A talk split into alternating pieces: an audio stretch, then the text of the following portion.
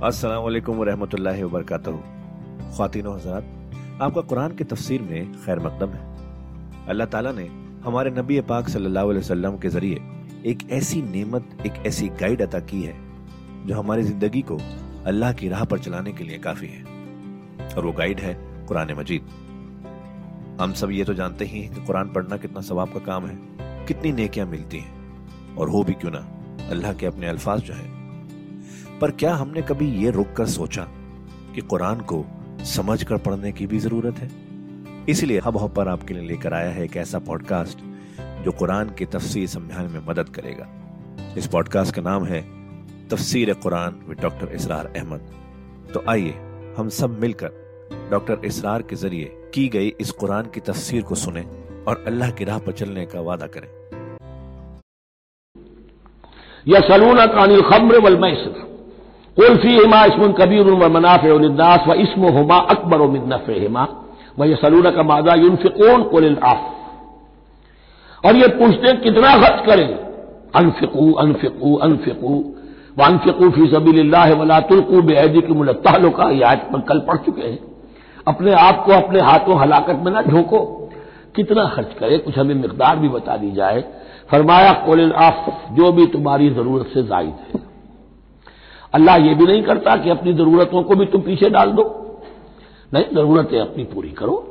फिर जो अब तुम्हारे पास है, अब ये समझिए कि जो एक कम्युनिस्ट फिलॉसफी है, उसमें भी एक इतलाह सरप्लस वैल्यू एक सरप्लस वैल्यू ये है अफ जो तुम्हारी जरूरियात से जायज़, जायद है, ये सरप्लस वैल्यू है, ये अल्लाह की राह में देगा इसको बचाकर रखना जो है अल्लाह पर आप बेएतमादी का इजहार कर रहे हैं कि अल्लाह कल नहीं देगा मुझे। मैं बचा के रखू। यह सलूना का बाजा फिकूल कुल्ला लेकिन इसमें यह है कि जरूरतें कितनी हैं, क्या है, इसका कोई पैमाना मुकर नहीं किया। यह है बातनी रूह, जिसके अंदर अल्लाह की मोहब्बत और आखिरत का ईमान बढ़ता जाएगा। वो उतना ही अपनी बेल्ट टाइट करेगा, अपनी जरूरतें कम करेगा, अपने मैार ज़िंदगी को पस्त करेगा और ज़्यादा से ज़्यादा जो है अल्लाह की राह में देगा।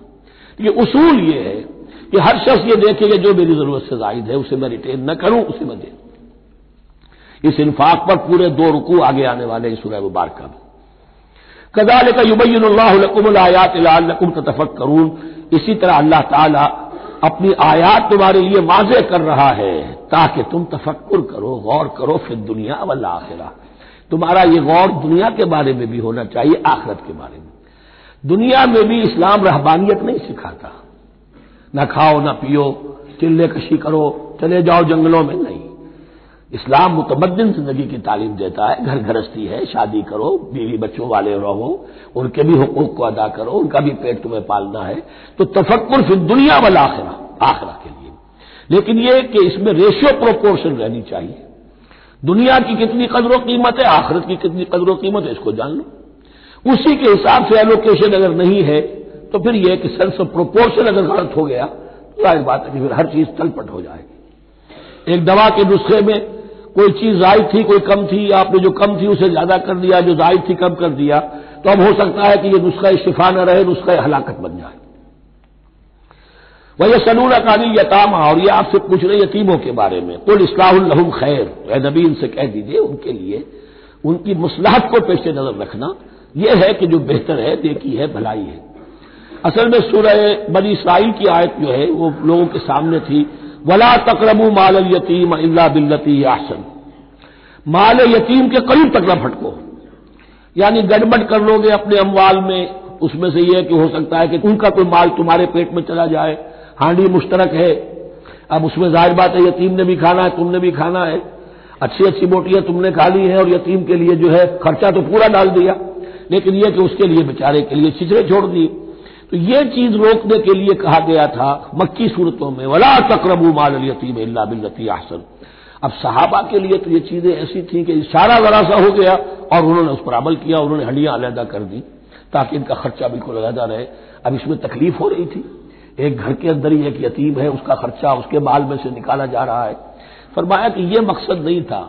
मकसद यह था कि तुम उनके माल हड़प न कर जाओ। कुल इसलाहम खैर, उनके लिए इसलाह करना भलाई का है। वह तो खाल तू हम फैखवानुकुम अगर तुम अपने साथ उनको मिलाए रखो तो वो तुम्हारे भाई हैं। वल्लाह यालम और मुफ्सद अमिनल मुस्लिम अल्लाह जानता है, मुफ्सिद को भी मुस्लिम को भी। वो जानता है कि ये आदमी गड़बड़ कर रहा है। ये हंडिया अलहदा करके भी गड़बड़ कर सकता है। और ये वो शख्स है जो हंडिया मुश्तरक करके भी हक पर रह सकता है। वला शाह अल्लाह तकुम अगर अल्लाह चाहता तो तुम्हें सख्ती में डाले ही रखता।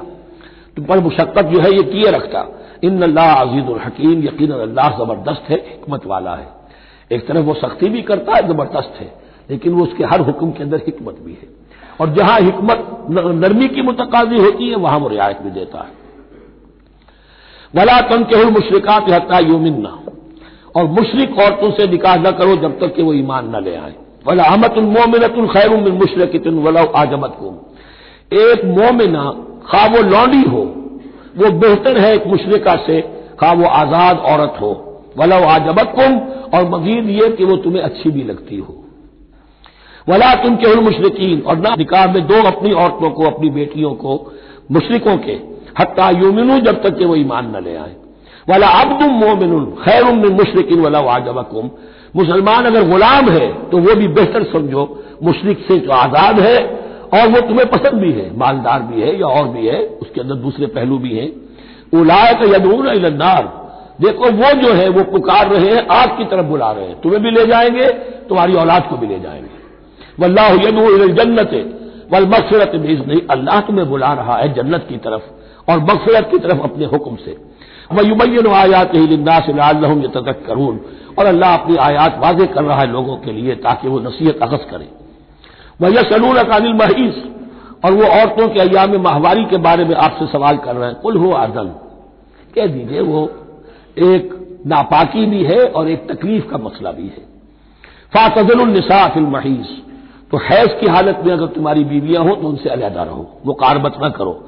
वला तकरबू हत्ता यथुर्न। और उनसे मुकारबत न करो, यहाँ तक कि वो पाक हो जाए। फैजा ततः हर न और जब वो खूब पाक हो जाए फातू हन्ना मिन है खबरकुल्लाह तो अब उनकी तरफ़ जाओ जो भी तुम्हें ताल्लुक कायम करना है करो जहाँ से कि तुम्हारे रब ने तुम्हें हुक्म दिया अल्लाह ने हुक्म दिया है।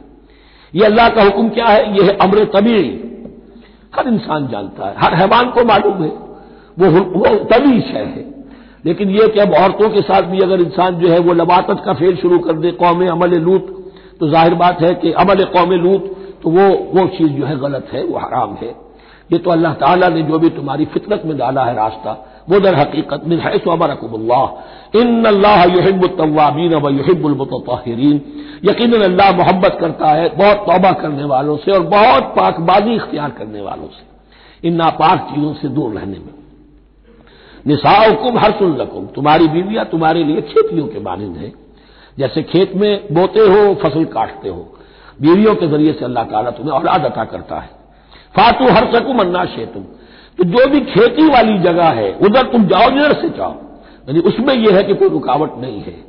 वो दाहिनी तरफ़ से, बाई तरफ़ से, जिधर से भी हो, लेकिन हो वो फ़र्ज़ के अंदर, वो बकद के अंदर मामला ना हो। फातू हर सकूम अन्ना शे तुम वकदमूल अनफुसिकुम, और अपने आगे के लिए सामान करो। यानी अपनी औलाद। इंसान जो है, बुढ़ापे के लिए उसका एसेट बनती है, उसकी औलाद।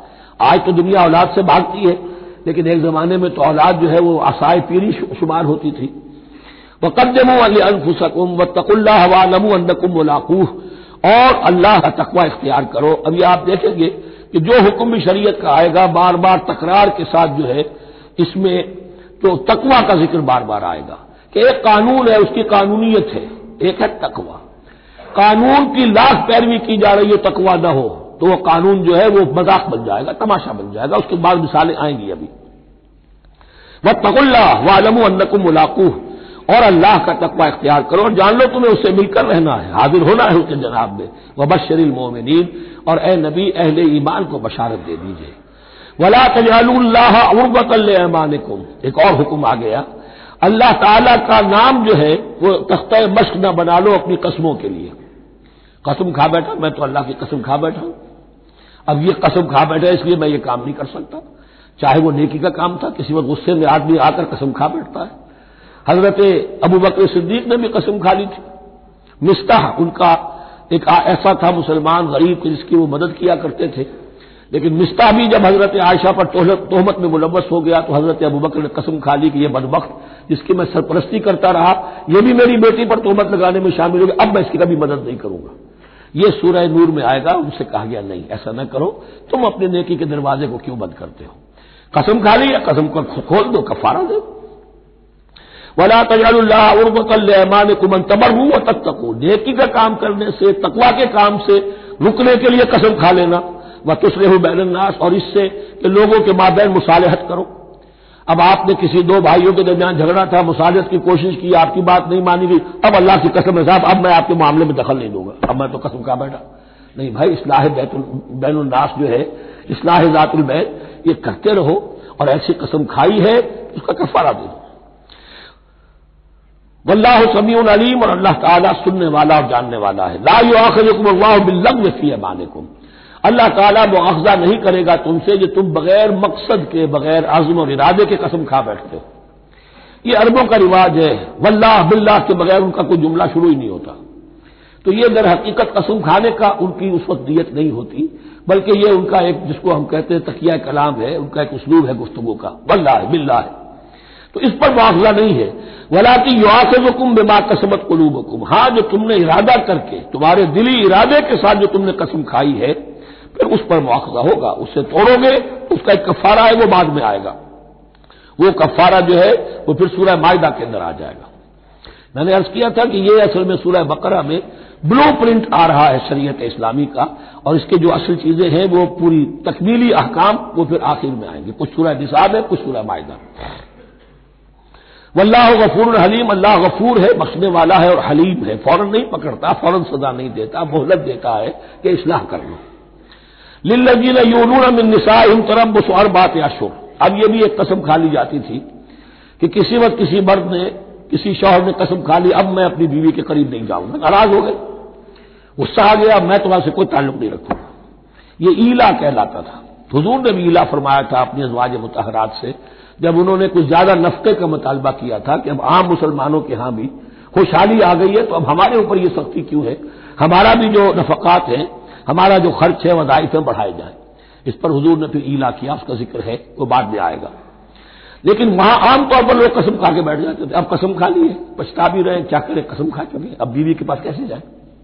अब वो बीवी मुअल्लक है, न वो शादीशुदाओं में है और न वो अलहदा है, आज़ाद है। लिल्लजीन मिन निसाइम तरब स्वार बात या शोरिन चार महीने के लिए तो वो इंतज़ार किया जा सकता है। फ़ाऊ इस दौरान में अगर वो लौटे, अपनी कसम को खत्म करे और रुजू कर ले, ताल्लुक के जनो शौक कायम करे फ़ैन अल्लाह गफूर रहीम तो अल्लाह ताला गफूर और रहीम है। वही अदम तलाक, और अगर वो तलाक का इरादा कर चुके हों कि वाकई अब उनसे सेपरेशन ही है फ़ैन अल्लाह समी अलीम तो अल्लाह ताला सुनने वाला, जानने वाला है। यानी यह कि चार महीने से ज़्यादा मुअल्लक न रखो किसी को, या इधर या उधर, या फैसला करो और उसे फारिग करो। और या फिर यह कि अपनी वो कसम खत्म करो और उसका जो भी कफारा है वो अदा करो।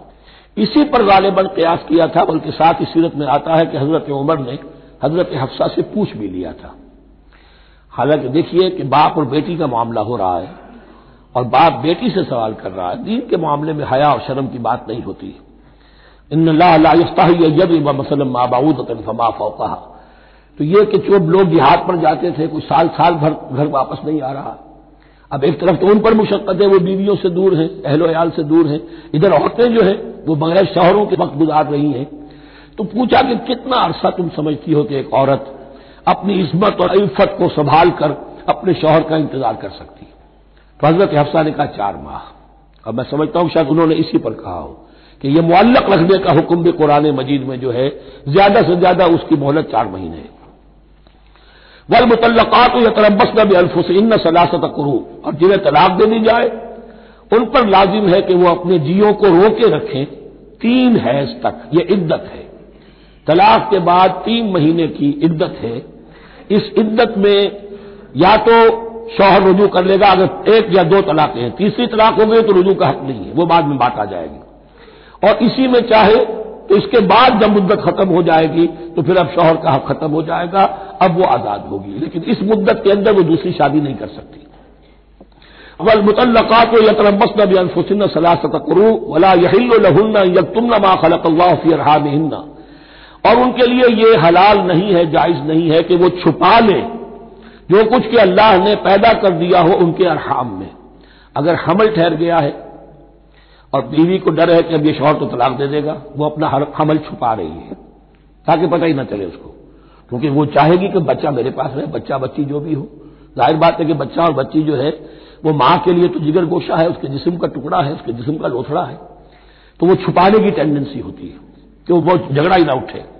वला यही लहुन्ना यकतुम ना, उनके लिए जायज़ नहीं है कि वो छुपाएँ। माँ खलक अल्लाह रहा जो कुछ के पैदा कर दिया है अल्लाह ने उनके रहमों में। इन कुन्ना योमिन योम आखिर। अगर वो फिल वाक़ ईमान रखने वाली है अल्लाह पर और योम आखिर पर। वह बबूलत हन्न अहक में रद्द हिन्न फीजाल का नाराज़ इसलाह। और ये जो इद्दत की मुद्दत है, उसमें उनके शौहरों को हक हासिल है, ज़्यादा हकदार है कि उन्हें लौटा लें। इसे रुजक कहते हैं, रुजू। रुजू किया जा सकता है इद्दत के अंदर अंदर लेकिन तीसरी तलाक के बाद नहीं। पहली तलाक, दूसरी तलाक। इसके बाद दोनों में जो इद्दत होगी, उसमें रुजू कर सकता है शौहर। उसका इख्तियार है। बीवी को ना कहने का इख्तियार नहीं है। कि अब तुम तलाक दे चुके हो, अब मैं तुम्हारी बात मानने को तैयार नहीं हूँ, इसका उसे हक नहीं है। उसे फिर वो मर्द का जो हक है, वह बबूल तो हन्न अहक को बेरद देना वो ज़्यादा हकदार है कि उन्हें लौटा ले। फ़ी जाले का इस मुद्दत के अंदर अंदर, इन अरादू इसलाहा, अगर वो वाक्यता इसलाह ही चाहते हैं। वलहन्न मिसुल नजी अलहन्न बिलमारूफ और उनके लिए हकूक हैं, जो कि मुनासबत से हैं उनकी जिम्मेदारियों के। वलिल रिजाल अलहन्न दर्जा, और मर्दों को उन पर एक दर्जा फोकियत का, एक दर्जा फजीलत का, एक दर्जा हकूक का हासिल है। नल्लाह अजीदुल हकीम, और अल्लाह ज़बरदस्त है और हिकमत वाला है। ये आयत असल में इस जमाने में बहुत मिस इंटरप्रेट हुई है और बाद मुतरजमीन ने भी तर्जुमा गलत किया है। यानी इसका यह तर्जुमा करना, लहुन्ना मिसलजी अलहिन्ना। उनके भी हकूक मर्दों पर वैसे ही हैं, जैसे मर्दों के हकूक हैं उन पर। तो यह तो मुसावत हो गई। और मुसावत जो इस्लामी शरीयत में मर्द और औरत के दरमियान, शोहर और बीवी के दरमियान नहीं है। मुराद क्या है? लाम और आला का जो इस्तेमाल होता है अरबी में, लाम किसी के हक के लिए और आला किसी की ज़िम्मेदारी के लिए। लहुन्ना उनके लिए हकूक हैं मिसल नदी अलहिन्ना, जैसे कि उन पर जिम्मेदारियाँ हैं। अल्लाह ताला ने जैसे ज़िम्मेदारी मर्द पर डाली है, वैसे हुकूक उसको दिए हैं। जैसी ज़िम्मेदारी औरत पर डाली है, उसकी मुनासबत से कॉरस्पॉन्डिंगली प्रोपोर्शनेट जो है, उसको भी हक दे दिए हैं। और इस बात को खोल दिया, मुसावत कहाँ से आएगी? जब कह दिया वल्लुजाल हिन्न दर्जा। और मर्दों को उन पर एक दर्जा हासिल है, फोकियत का दर्जा हासिल है। वल्लाह अज़ीज़ हकीम। अब ये तुम्हें पसंद हो तब भी और नापसंद हो तब भी। अल्लाह ताला अज़ीज़ है, हकीम है वो सब कुछ जानने वाला है और वो ज़बरदस्त है, जो चाहे हुक्म दे और हकीम है, हिकमत वाला है, उसका हुक्म हिकमत पर मबनी है। बारक अल्लाकुम फिर कुरान अजीम व नफानी वैयाकुम बिलायात वसदिक हकीम। तो खातिन हजरात, ये था आज का एपिसोड। अभी तफसीर बाकी है। पूरी तफसीर सुनने के लिए अगला एपिसोड सुनना ना भूलें। ज़रूरी है कि हम कुरान को पूरी तरह से अच्छे से लफ्ज ब लफ्ज समझें। इसलिए अगले एपिसोड में आपका इंतज़ार है। सुनते रहिए ये पॉडकास्ट जिसका नाम है तफसीर कुरान विद डॉक्टर इसरार अहमद, सिर्फ़ हब हॉपर पर।